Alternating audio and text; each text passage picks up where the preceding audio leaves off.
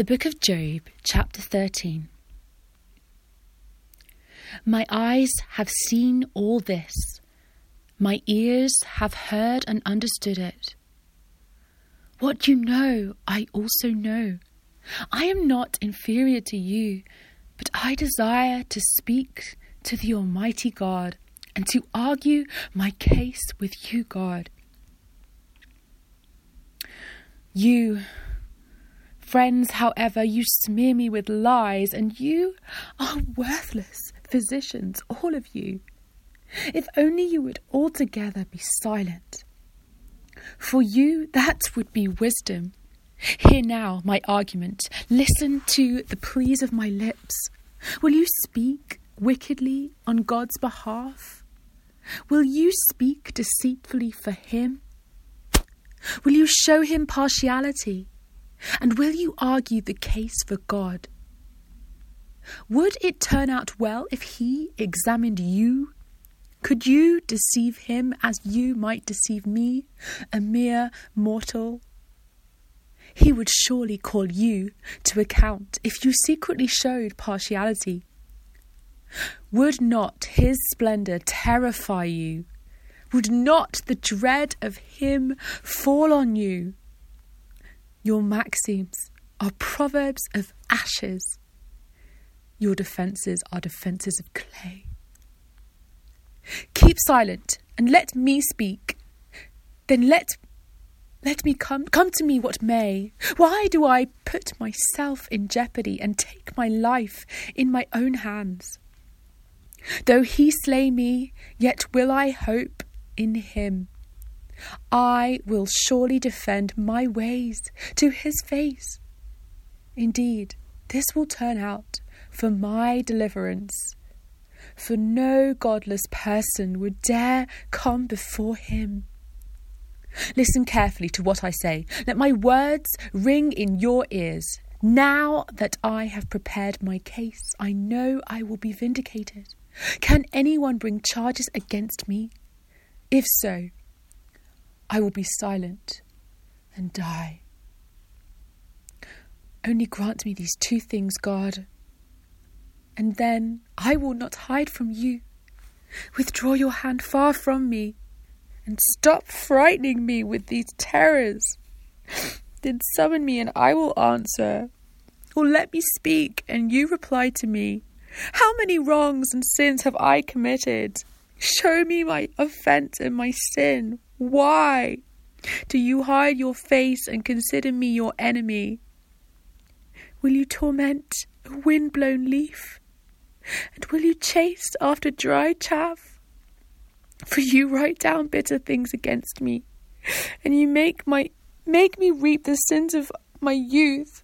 You fried, fasten my feet in shackles, and you keep close watch on all my paths by putting marks on the soles of my feet.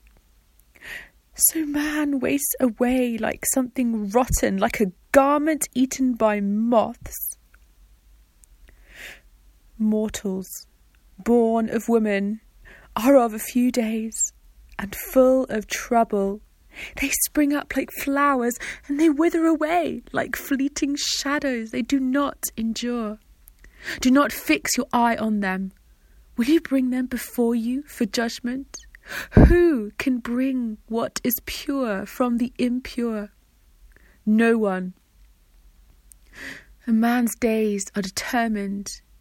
You have decreed the number of his months and have set limits he cannot exceed. So look away from him and let him alone till he has put in his time like a hired labourer. At least there is hope for a tree. It is cut down. If it is cut down, it will sprout again, and its new shoots will not fail. Its roots may grow old in the ground and its stump die in the soil, yet at the scent of the water it will bud and put forth shoots like a plant. But a man dies and is laid low. He breathes his last and is no more. As the water of a lake dries up, or a riverbed becomes parched and dry, so he lies down and does not rise, till the heavens are no more. People will not awake or be aroused from their sleep. If only you would hide me in the grave and conceal me till your anger has passed. If only you would set me a time and then remember me. If someone dies, will they live again? All the days of my hard service, I will wait for my renewal to come. You will call, and I will answer you. You will long for the creature your hands have made. Surely then you will count my steps, but not keep track of my sin. My offences will be sealed up in a bag, and you will cover over my sins. But as a mountain erodes and crumbles, and as a rock is moved from its place, as water wears away stones, and torrents wash away the soil, so you destroy a person's hope. You overpower them once for all, and they are gone. You change their countenance and send them away. If their children are honoured, they do not even know it. If their offspring are brought low, they do not see it. They feel but the pain of their own bodies and mourn only for themselves. Chapter 15 Eliphaz Then Eliphaz the Temanite replied,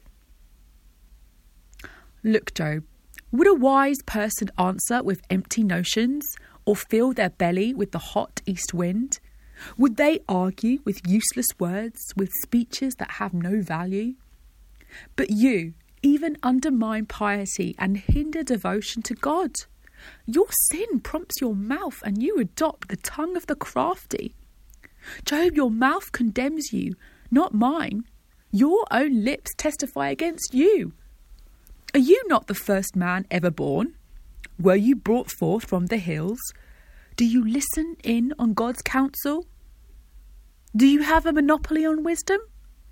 What then do you know that we do not know?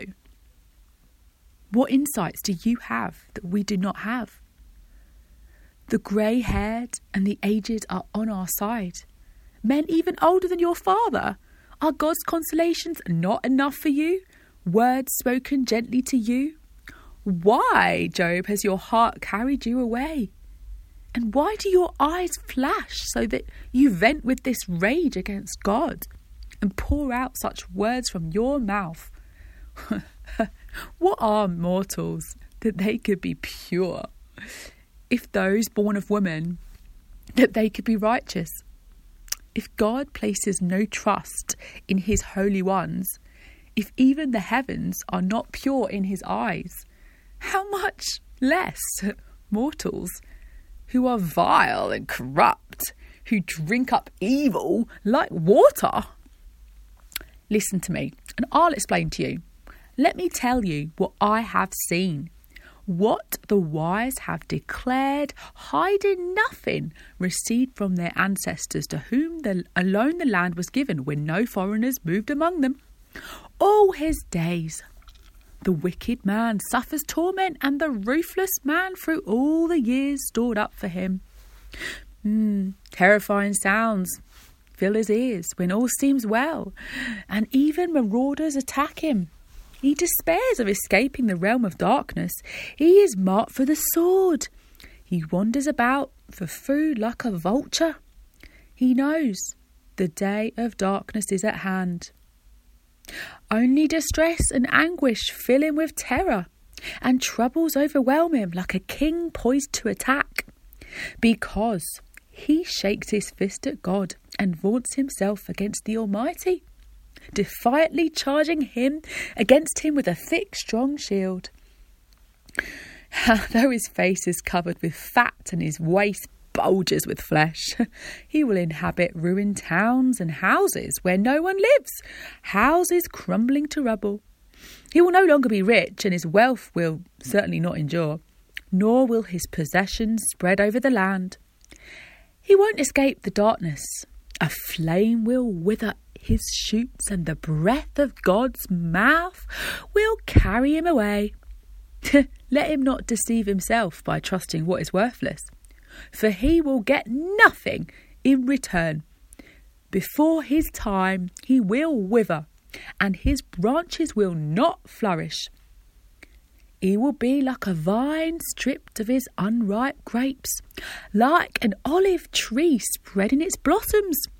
For the company of the godless will be barren, and fire will consume the tents of those who love bribes. They conceive trouble and give birth to evil. Yes, their wombs fashion deceit. Chapter 16 Then Job replied, I have heard many things like these. You, you are a miserable comforter, all of you. Will your long winded speeches never end? What ails you that you keep on arguing with me? I also will could speak like you if you were in my place. I could make fine speeches against you and shake my head at you. But my mouth would encourage you comfort, from my lips would bring you relief. Yet if I speak, my pain is not relieved, and if I refrain, it does not go away. Surely, God, you have sworn, you have worn me out. Yes, you have. And you have devastated my entire household. You've shriveled me up, God, and it has become a witness. My gauntlessness, it rises up and it testifies against me. God assails me and te- tears me in his anger and gnashes his teeth at me. My opponents fasten on me his piercing eyes. People open their mouths to jeer at me, and they strike my cheek in scorn and unite together against me. God has turned me over to the ungodly and thrown me into the clutches of the wicked. All was well with me, but he shattered me. He seized me by the neck and crushed me. He has made me his target. His archers surround me without pity. He pierces my kidneys and spills my gall on the ground again and again. He bursts upon me, rushes at me like a warrior. I've sewed sackcloth over my skin and buried my brow in the dust. My face is red with weeping, dark shadows ring my eyes, yet my hands have been free of violence, and my prayer is pure. O earth, do not cover my blood. May my cry never be laid to rest. Even now my witness is in heaven, and my advocate is on high. My intercessor is my friend, as my eyes pour out tears to God. On behalf of a man, he pleads with God, as one pleads for a friend only a few years will pass before I take the path of no return.